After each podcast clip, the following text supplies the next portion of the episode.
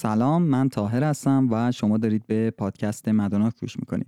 پادکستی که تولید محتوای آموزشی تخصصی راجع به فیلمنامه نویسی قرار بکنه. و این اپیزود نهم از فصل دوم پادکست مدوناک است با عنوان دیالوگ. قبل از اینکه شروع کنم اول اینکه شروع سال جدید رو تبریک میگم. سال 1401 فکر می‌کنم که هفت ماهی هستش که اپیزود تولید نکردم. و الان دارم سعی می‌کنم که تنبلی رو کنار بذارم. البته مشغله هایی هم هست ولی اینکه بگم که هیچ تایمی برای تولید پادکست نداشتم دروغ گفتم. امیدوارم که توی سال جدید بتونم منظم مثلا دو هفته یک بار یک اپیزودی منتشر کنم و جدا از اون یه لینک هامی باش برای پادکست ساختیم من و فردوک که تو همون روزای اول از ما حمایت خوبی شد. مرسی ازتون که ما رو یادتون نرفته بود و بریم سراغ اپیزود جدید.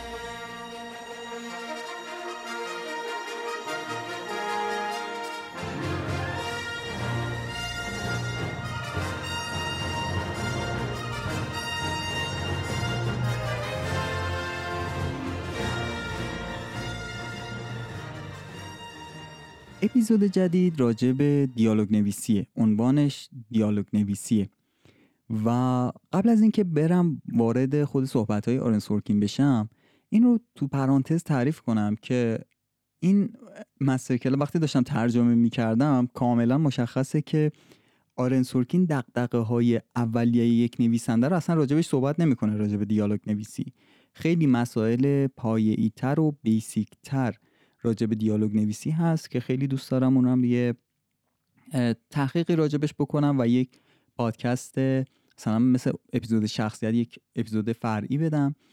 ولی خواستم بگم که خیلی تخصصی راجع یه سری چیزهایی صحبت می‌کنه که حتی تو خود هالیوود هم خیلی شاید بهش دقت نکنن. اصلا به خاطر همینه به خاطر دقت به همین چیزاست که آرن سورکین توی دیالوگ نویسی توی هالیوود خیلی معروفه. و اگر فیلماشو هم دیده باشید که قطعا دیدید اکثرا دیالوگ محوره و کلا فیلم روی دیالوگ جلو میره تا اکشن. و به خاطر همین به یک چیزهایی می‌پردازه که خیلی در write کردنش سخته. واقعا نیاز به تمرین داره. حالا بگیم ببینیم استاد چی گفته دیگه. آرن سورکین اولین چیزی که میگه اینه که آقا دیالوگ نویسی شخصی ترین و غیر قابل تدریس ترین قسمت نویسندگیه. قشنگ هر شخص هر نویسنده استایل خودشو داره از راه خودش وارد میشه و میگه به تب منم راه خودم رو دارم و قرارم نیستش که بگم که این راه درسته و همه باید اینجوری باشن. ولی این راهیه که خب تو اپیزودهای قبلم گفته برای من کار کرده امیدوارم برای شما هم کار کنه. اولین نکته ای که راجع به دیالوگ نویسی میگه یعنی می‌خوام میزان دقتش به دیالوگ رو بهتون بگم. که من خودم وقتی این قسمت رو ترجمه کردم واو عجب چیزی. که من اصلا فکر نمی کردم که انقدر مهمه. میگه که صدایی که کلمات در کنار هم میچینن به همون اندازه مهمه. یعنی اون صدایی که از کنار هم گذاشتن کلمات انتخاب کلمات در کنار هم اون صدایی که ایجاد میشه. یعنی اصلا شما معنا رو بذار کنار. اون صدای موسیقیایی که این کلمات در کنار هم تولید می‌کنن همونقدر مهمه که معنیشون مهمه. یعنی قشنگ پنجاه پنجاهه. یعنی نمیگه که حتما منظور رو برسون. میگه منظور رو رسوندی حالا به آهنگش هم گوش بکن. اگه بخوام یه مثال فارسی بزنم مثلا توی شرایطی یه کاراکتر میگه ای بابا همین به جای همین کلمه با همین معنا میشه اکهه هم اضافه یعنی استفاده کرد. حالا می‌بینی واقعا چقدر آهنگ این دوتا با هم متفاوته؟ فکر کن تو یه شرایطی کاراکتر میگه اکهه. حالا اون میگه ای بابا. یعنی الان شما معنا رو ازش بگیری و فقط این رو آواش رو بشنوی می‌بینی که آرن سورکین خیلی بیرا هم نمیگه. خیلی چیز تخصصی خیلی چیز نکته سنجی هستش. نکته بینی هستش. اینجوری بخوام بگم. ولی کار می‌کنه. قشنگ جدا از معنایی که داره میرسونه یک چیز اضافه تری به دیالوگتون اضافه می‌کنه. حالا خود آرسوکی میگه که من اینو از کجا یاد گرفتم؟ میگه وقتی من بچه بودم یادم بابام منو به همراه مادرم برده بود تئاتر. و من خودش میگه من اون موقع نه سال داشتم. و برای یک بچه نه ساله همچین نمایشی انقدر زیاد بود که نمی‌تونستم خط داستانی رو دنبال کنم. و تنها چیزی که از اون تئاتر یادم هست همین به صورت آهنگین بودن دیالوگ هاست. حالا جدا از این که حالا جلوتر راجبش صحبت می‌کنم که یک نظر اساسی داره که میگه که آقا یه جاهایی باید ریتمیک بشه. و واقعا من نشستم تست کردم دیدم که آقا اگر روی بعضی از دیالوگاش beatbox بذاری قشنگ رپه. انقدر شاعرانه نوشته. حالا این یه مقدار توی فرهنگ ما ممکنه که خیلی کار نکنه. می‌بره توی فضایی که یه حاله ایجاد می‌کنه دور فیلم که همون اول بهت میگه این فیکشنه. این از اون تم واقع گرایی خیلی دوره. شاید یه مقدار توی باورپذیریش تاثیر بذاره. ولی توی آمریکا به خاطر اون فرهنگی که جا افتاده و خیلی از اینها استفاده کردن اتفاقا چند روز پیش حالا خیلی از پادکست هم دور نشیم. یه اتفاقی افتاد که داشتیم با بچه ها صحبت می‌کردیم. من وارد یه تیم نویسندگی انیمیشن شدم که کلا با بازار انیمیشن ایران کاری ندارن و ما هم به تب باید انگلیسی بنویسیم. و دیدم که یه سری دیالوگ ها چقدر راحت تر میشه. توی انگلیسی نوشت در صورتی که همون رو فارسی بنویسیم یه دیالوگ خندهدار میشه. اونجا گفتم مثلا اینجا دستشو می‌کشه رو سر پسرش و میگه که you are my hero.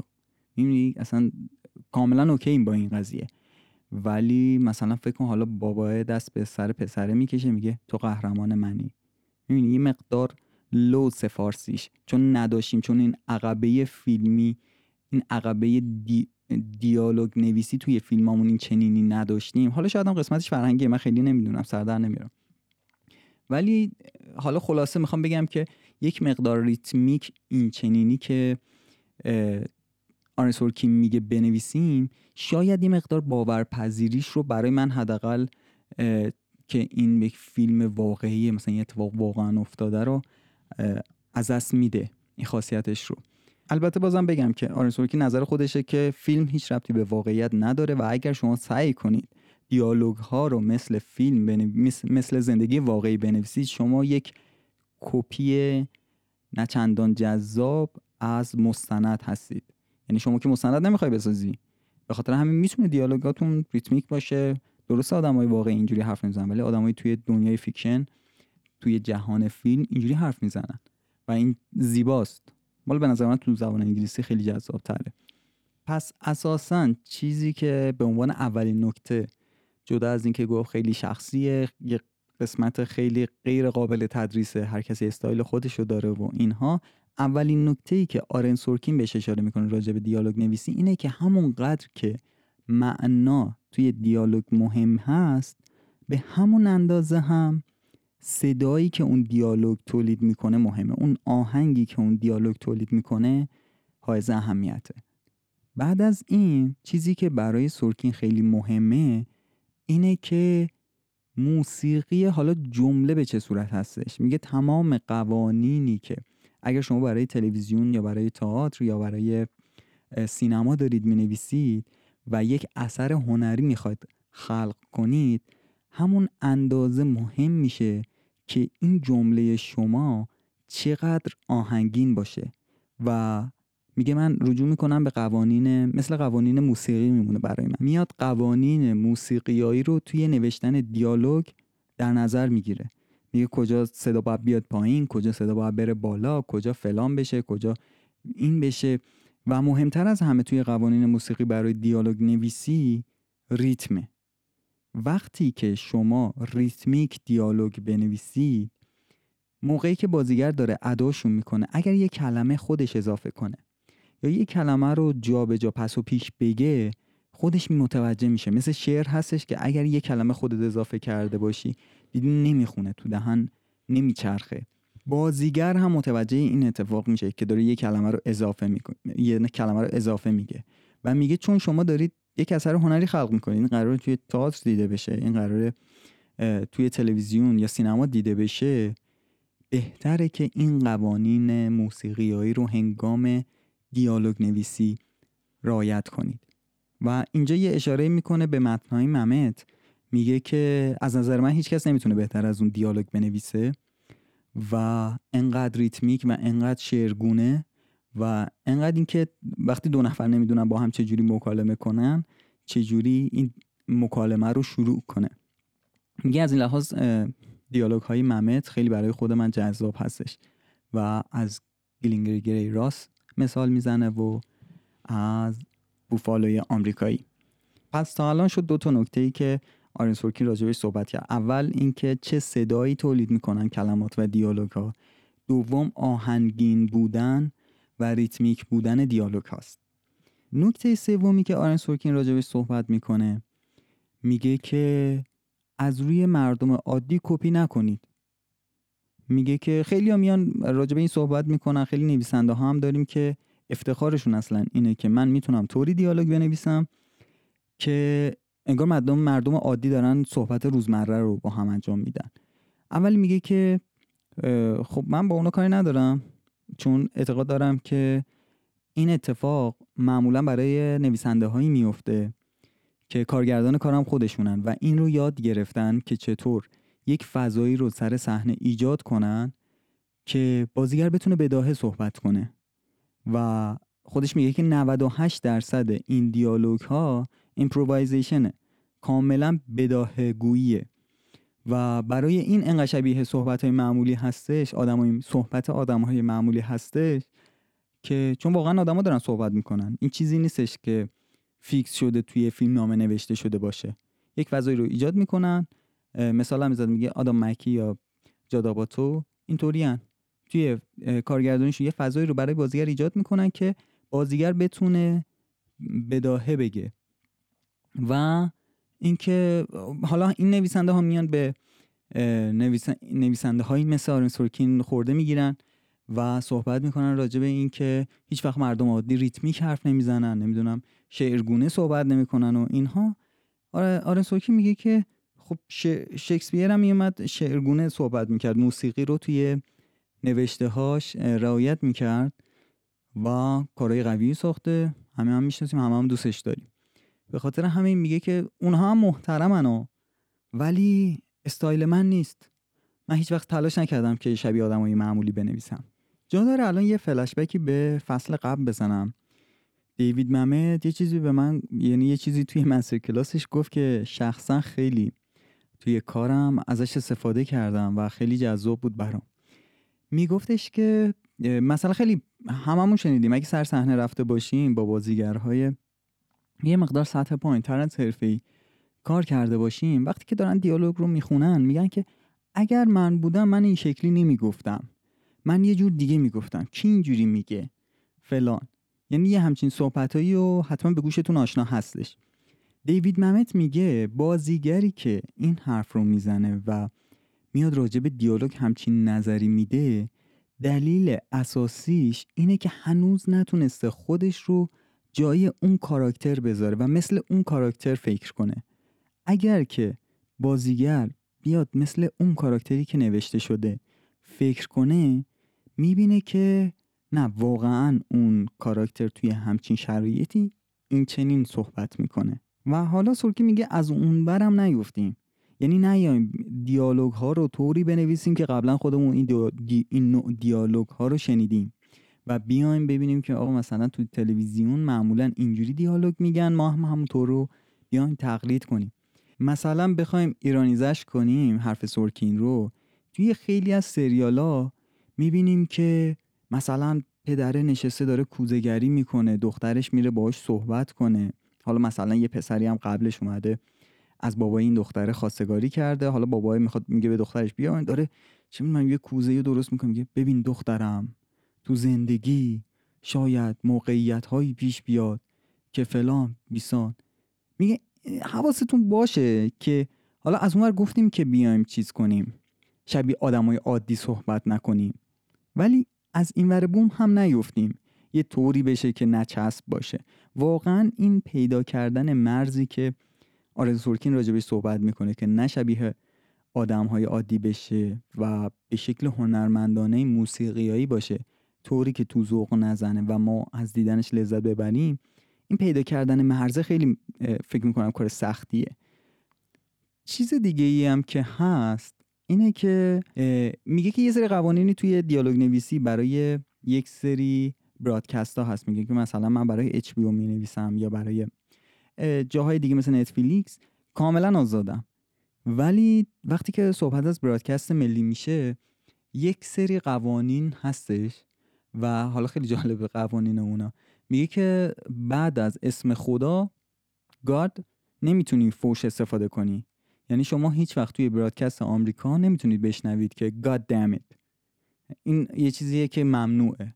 و خود سرکی میگه که هیچ کس روی زمین جملهش رو با دمیت شروع نمی‌کنه. همه میگن God damn ولی مثلا اینجا بگی مادفاکر اصلا مشکلی نداره ها. ولی میگه که damn it این مشکله. و من یه جا یه صحنه رو تعریف می‌کنه میگه که یه مثلا یه کاراکتری بوده که داشته یک عملیاتی رو فرماندهی می‌کرده و بعد می‌بینه که رو دست خورده و تمام آدماش کشته میشن. میگه من اینجا می‌خواستم از اتاق بیاد بیرون و بکوبه رو میز بگه که God damn چون رئیس جمهور آمریکا که نمی‌تونه فوش بده. راجع بارتلت داره صحبت می‌کنه کاراکتر بارتلت. و میگه که اون که نمی‌تونه فوش بده. پس بعد بیاد بگه که damn it. میگه که اون یه رو برای سانسور کردم و گفت it. حالا تو تلویزیون ما که دیگه کلکسیونی از اینها هستش و ما باید رعایتش کنیم و یه طوری خودش میگه که یک سری نویسنده ها هستن که به صورت هنرمندانه بلدن چطور فوش بدن کجا فوش بدن کجا اون خط قرمز رو رد کنن که کسی متوجه نشه. و ما هم که حالا یه مقدار میزان ممیزیامون خیلی بیشتر از کشورهای دیگه هست. حالا کشورهای دیگه که من فقط مثلا یه مقدار راجع به آمریکا می‌دونم. خیلی بیشتر هست نسبت به آمریکا. باید حواسمون باشه که چطور اینها رو می‌تونیم مدیریتش کنیم و چطور استفادهشون کنیم. و اگه بخوام یه خلاصه تا الان بگم چیزایی که گفتیم یکی این که میگفتش که صدای دیالوگ همونقدر مهمه که معناش مهمه. و موسیقیایی بودن و ریتمیک بودن و حواسمون به موسیقیایی بودنش باشه. و سومین نکته این که از روی آدمای عادی کپی نکنیم و از اون ورم از اون ور بوم نیفتیم. بیایم کاملا شبیه فیلم هایی که تا الان دیدیم هست و اینجوری بنویسیم.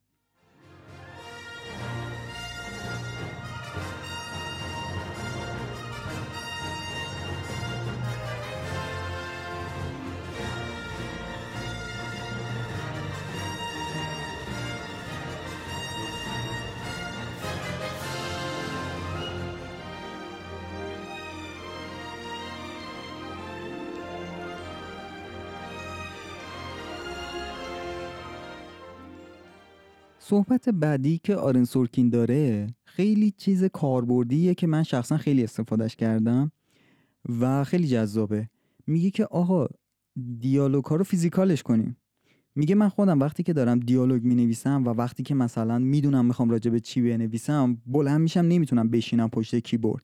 بلند میشم تو اتاقم میچرخم بلند میشم از خونه می‌زنم بیرون میرم پیاده روی توی راه با خودم صحبت می‌کنم سعی می‌کنم فیزیکالی اجراش کنم اصلا و بلند هم این رو می‌خونم و اجراش می‌کنم و میگه در این حد که در این حد فیزیکالش می‌کنم که یک بار نزدیک بود دماغم بشکنه. حالا نمی‌دونم تا صحنه دعوای چیزی داشته مینوشته و میگه این کارو تا اونجا ادامه میدم که حس می‌کنم که اوه دیگه داره یادم میره چی گفته بودم و اینا. سعی می‌کنم یه توی کاغذی بنویسم و بعد از اینکه مثلا می نویسم میگم نه این کامل نیست اینم بازم ممکنه دیتیلش یادم بره. بعد شروع می‌کنم دوباره نوشتن و به خودم میام می‌بینم که یک صحنه رو کامل با دیالوگاش نوشتم. و حالا یه تجربه شخصی بخوام بگم از این بابت. حالا من اونقدر موقع چیز چون تو اتاق نویسندگی ما همه نویسندن یه طوریه کلا فضا. شروع می‌کنیم دیالوگ ها رو بلند می‌خونیم. چون مثلا من قبلش می نوشتم و فقط این صدا توی سر خودم بود. و یه بار اومدیم دیالوگ هایی که نوشته بودیم رو اجرا کردیم. حالا یه story reel ی به ما دادن. توی انیمیشن story reel ی sketch خیلی ساده از اتفاقاتی که توی انیمیشن قرار ببینیم هستش. بعد گفتن که بیایم دیالوگا رو روی این بگیم. و من خودم داوطلب شدم رفتم. وقتی که دیدم دیالوگ ها رو دارم ادا می‌کنم روی اون تصویر و سعی می‌کنم حس و حالش رو همونجا هی شروع کردم بازنویسی کردن که آقا نه اینجا اینجوری برین بعدش برای من این تجربه شد که هر دیالوگی که می نویسم هر صحنه‌ای که می نویسم حالا آن که میگه من قبلش میشینم صحبت می‌کنم با خودم فیزیکالش می‌کنم اون مکالمه ای که بین کاراکترام صورت گرفته. ولی من وقتی که نوشتمش میام همونا رو اجراش می‌کنم می‌بینم که آها اینجاش اینجوری کنم اینجاش اینجوری کنم اینجا اینجوری حسش بیشتره اینجا خیلی طولانی داره صحبت می‌کنه. وقتی که خودت اداش می‌کنی هم تسلط بهتری به متن پیدا می‌کنی. خیلی جذابه. یکی از خاصیت ها اینه که حالا جدا از بحث آرن سورکین و دیالوگ اینه که من وقتی که رو برای یه نفر تعریف می‌کنم یا به اصطلاح پیچ می‌کنم همون لحظه می‌بینم که چقدر ایده جذاب میاد توی ذهنم و بعدش میرم متنم رو بازنویسی می‌کنم و راجع به دیالوگ هم همین اتفاق میفته وقتی که داری می... میخونیش بعضی از کلمات خودکار همونجا موقع خوندن عوضش می‌کنی و می‌بینی که چقدر بهتر داره کار می‌کنه و چقدر بیشتر به این جمله می‌خونه تا اون چیزی که نوشته شده. به خاطر همین یکی از تمرینایی که آرن سورکین میگه که حتما انجام بدید خودش به این صورت انجام میده اینه که اون رو فیزیکالش می‌کنه میاد واقعا صحبتش می‌کنه اجراش می‌کنه و بعدش می‌نویسه. حالا شما می‌تونید بعد از نوشتنتون هم اجراش کنید و بازنویسی کنید. البته خود سورکین هم همین کار رو میگه می‌کنم. میگه بعد از اینکه حالا متن رو نوشتم اون صدای ذهنم رو روی کاغذ آوردم و نوشتمش میام تک تک کاراکترها رو بازی می‌کنم. به عنوان یک بازیگر بازی می‌کنم. این کار چه فایده ای داره از زبون سورکین میگه که وقتی که این اتفاق میفته و من خودم رو جای اون کاراکتر قرار میدم و سعی می‌کنم مثل اون فکر کنم و وقتی که لاین ها رو می‌خونم اولین چیزی که بهش اضافه می‌کنم شخصیت پردازی که من می‌خوام راجع به این کاراکتر داشته باشم. میام یه سری تیکه کلام ها رو بهش اضافه می‌کنم. میام یه سری حرفای اضافه زمانی که این شخص پاز می‌کنه رو بهش اضافه می‌کنم. و این باعث میشه که یه شخصیت کاملا یک دست داشته باشیم علاوه شخصیت پردازی. لحن کاراکتر کاملا در میادش. و حالا میگه وقتی که این کار رو انجام میدم مثلا یه دو دو نفر دارن دیالوگ انجام میدن با هم جای هر کدوم صحبت می‌کنم می‌بینم که آه اینجا این باید اینو قطعش کنه. این باید اینجا تو حرفش بپره. یا اینجا باید یه مکسی بینشون صورت بگیره. اینها رو هم زمانی که خودم میام اینها رو اجرا می‌کنم به دست میارم. و در کل هم وقتی که می‌خونه میگه که وقتی که می‌خونم می‌بینم که کجا اطلاعات زیادی دادم. وقتی که مثلا یک چیزی رو میگه یه قانون اساسی مهم برای من هستش که چیزی که مخاطب می‌دونه رو دوباره بیانش نکنم. و این رو برای این میگه که مثلا یک بار توی فیلم توی لحظه خاص کاراکتر به اون یکی میگه دوستت دارم. و اگه دوباره این رو تکرار کنه حالا به هر شیوهی اون بار معنایی دوستت دارم خیلی ارزشش کمتر میشه و خیلی اون بار معنایی میاد پایین تر به خاطر همین میگه که سعی می‌کنم وقتی که می‌خونم به این چیزا هم حواسم باشه. هرجش می‌بینم که خیلی طولانیه هرجش می‌بینم که به قول خودش کلانکیه یا خیلی با هم کلمات جور در نمیاد در لحاظ موسیقیایی.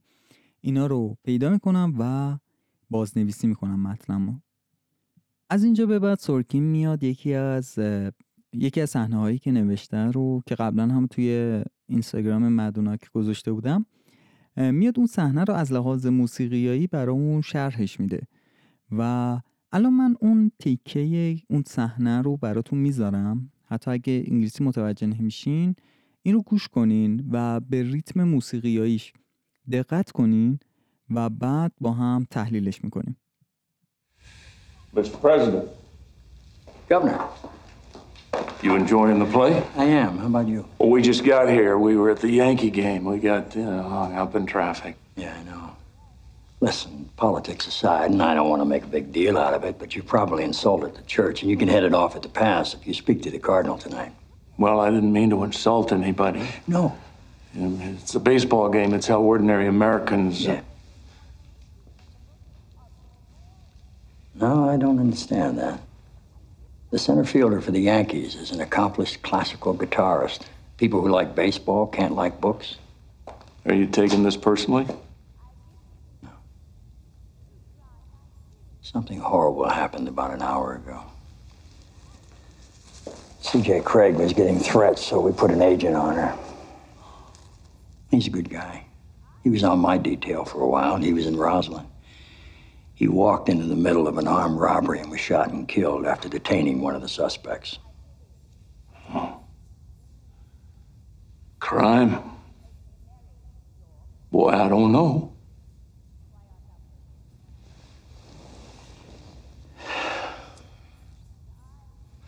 We should have a great debate, Rob. We owe it to everyone. When I was running as a governor, I didn't know anything. I made them start Bartlett College in my dining room, two hours every morning on foreign affairs and the military. You could do that. How many different ways do you think you're gonna find to call me Tom? I wasn't, Rob. But you've turned being unengaged into a Zen like thing, and you shouldn't enjoy it so much, as all. And if it appears at times as if I don't like you, that's the only reason why. You're what my friends call a superior son bitch. You're an academic elitist and a snob. You're uh, Hollywood. You're weak. You're liberal. And you can't be trusted. And if it appears from time to time as if I don't like you, well, those are just a few of the many reasons why.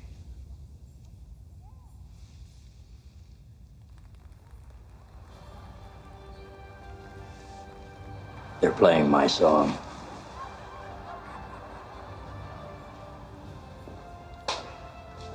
In the future, if you're wondering, crime, boy, I don't know, is when I decided to kick your ass.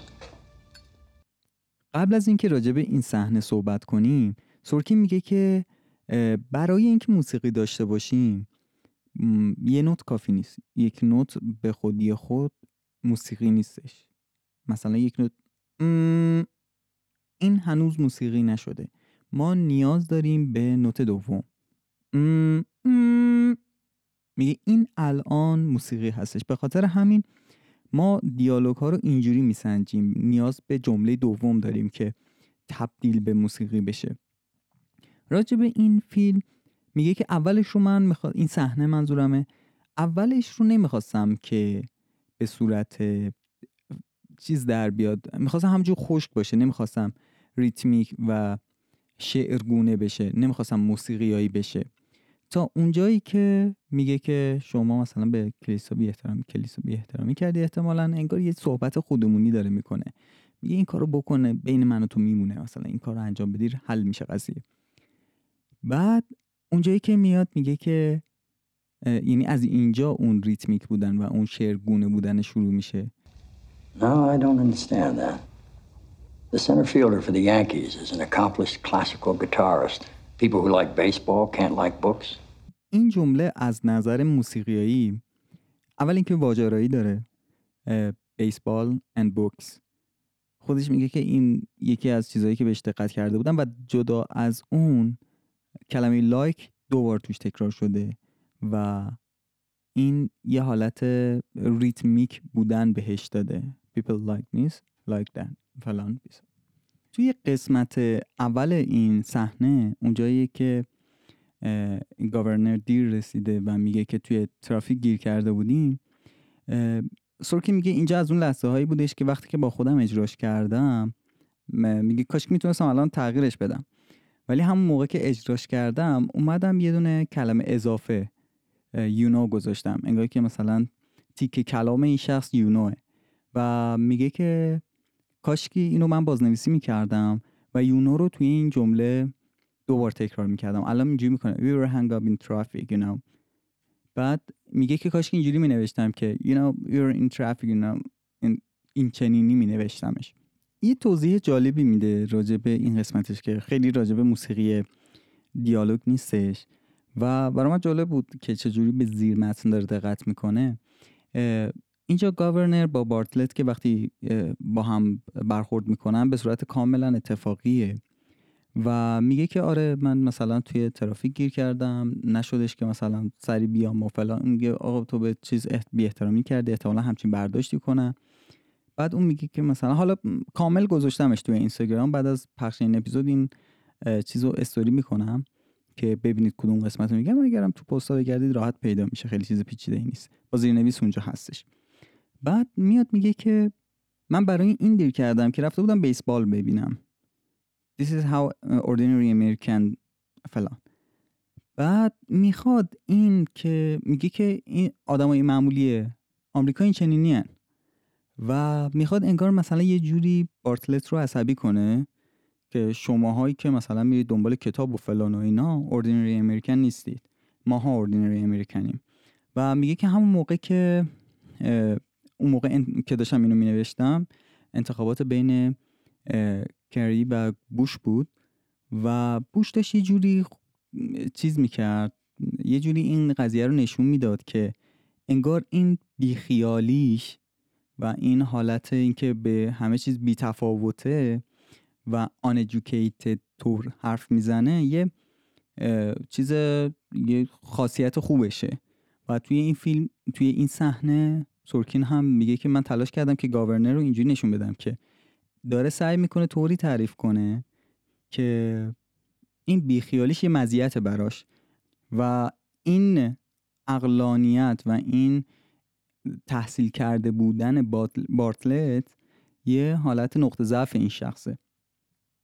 و در نهایت نظر خودش رو سورکین اینجوری میگه که توی همین صحنه هم هست. میگه که ما به مردم یک مناظره خوب بدهکاریم. یعنی که میگه که اوکی من خودم و سورکین میگه من خودم کنار می‌کشم. نمیگم که اینا بهترن یا اونها. ولی ما یک مناظره خوب باید داشته باشیم. این رو به مردم بدهکاریم تا بتونن تصمیم بهتری بگیرن. یه چیز دیگه ای راجع به موسیقی این صحنه میگه و به قول خودش اسمشو گذاشته که crime boy I don't know moment. لحظه که این جمله رو میگه اینطوریه که میگه که وقتی که من نوشتمش اومدم گذاشتمش وسط یه اتفاقی که خیلی ریتمیک بود و مثل پرکاشن باش رفتار کردم. یعنی یه همچین صدا میده. حالا نمی‌دونم صداش اومد یا نه. یه همچین صدای don't know. یه, یه همچین فاصله خالی گذاشتم. و نکته ای که میگه میگه که این کار رو برای این کردم که یه کار خیلی جالب توی نویسندگی مخصوصا توی قسمت دیالوگ هست اینه که میام یه قسمت از دیالوگ اون شخص رو بر میدارم و توی دست این یکی شخص می‌ذارم. توی این صحنه کرایم بوی I don't know. وقتی که گاورنر اینو میگه میگه که بهش میگه که یه اتفاق خیلی بدی افتاده فلان شده مامور ما رو اینجوری کشتن. گاورنر میگه که کرایم بوی I don't know. بعد میگه که اینو من اینجا نگه میدارم برای بارتلت این جمله گاورنر رو. و در آخر همینو میکوبم تو صورتش. این رو اومدم از اون حالت موسیقیایی شعرگونه که بودش در آوردم و اون وسط گذاشتم که توجه بیننده بهش جلب بشه. یعنی یه چیزی اون وسط ببینه گیر کرده بهش بیشتر توجه کنه. و وقتی که بارتلت آخر سر از اون استفاده می‌کنه بیننده متوجه این نکته میشه کاملا. و حالا راجع به جمله های بعدیش که به قول خود سورکین میگه که حالا را افتاده این دعوایی که دارن و من اومدم این رو کاملا دیگه موسیقیایی و ریتمیک کردم میاد به کلمه های اشاره می‌کنه که توش این حالت موسیقیایی رو ایجاد کرده. برای ما که فارسی هستیم خیلی چیز ساده توضیح دادنش میگه آقا مثلا قافیه ها اوکی باشه دیگه الان براتون می‌ذارم گوش کنید اینو How many different ways you think you're gonna find to call me Tom? I wasn't, Rob. But you've turned being unengaged into a zen-like thing, and you shouldn't enjoy it so much is all. And if it appears at times as if I don't like you, that's the only reason why. Only reason why توی جمله قبلی اینطور تموم شد که uh, is all is all. Reason why is all. برای این میگم که توضیح قافیه برای ما خیلی ساده تره و ما خیلی سریع درکش می‌کنیم اینه که یه مقدار شعرهای انگلیسی متفاوت تر فرمش و حالا کاری به اون نداریم. ولی از هر نظر الان من دارم این صحنه رو نگاه می‌کنم علاوه مخصوصا دیالوگ نویسی میشه گفت واقعا یک شاهکاره. یعنی اومده چه چیزهایی و چه المانهایی رو که الان شرحش دادیم. توی اپیزود قبلم راجع به اپیزودهای قبل هم راجبش صحبت کرده بودیم. می‌بینیم که به چه چیزهایی به چه نکته هایی دقت کرده و این دلیلیه که همچین صحنه ای انقدر فوق داره کار می‌کنه.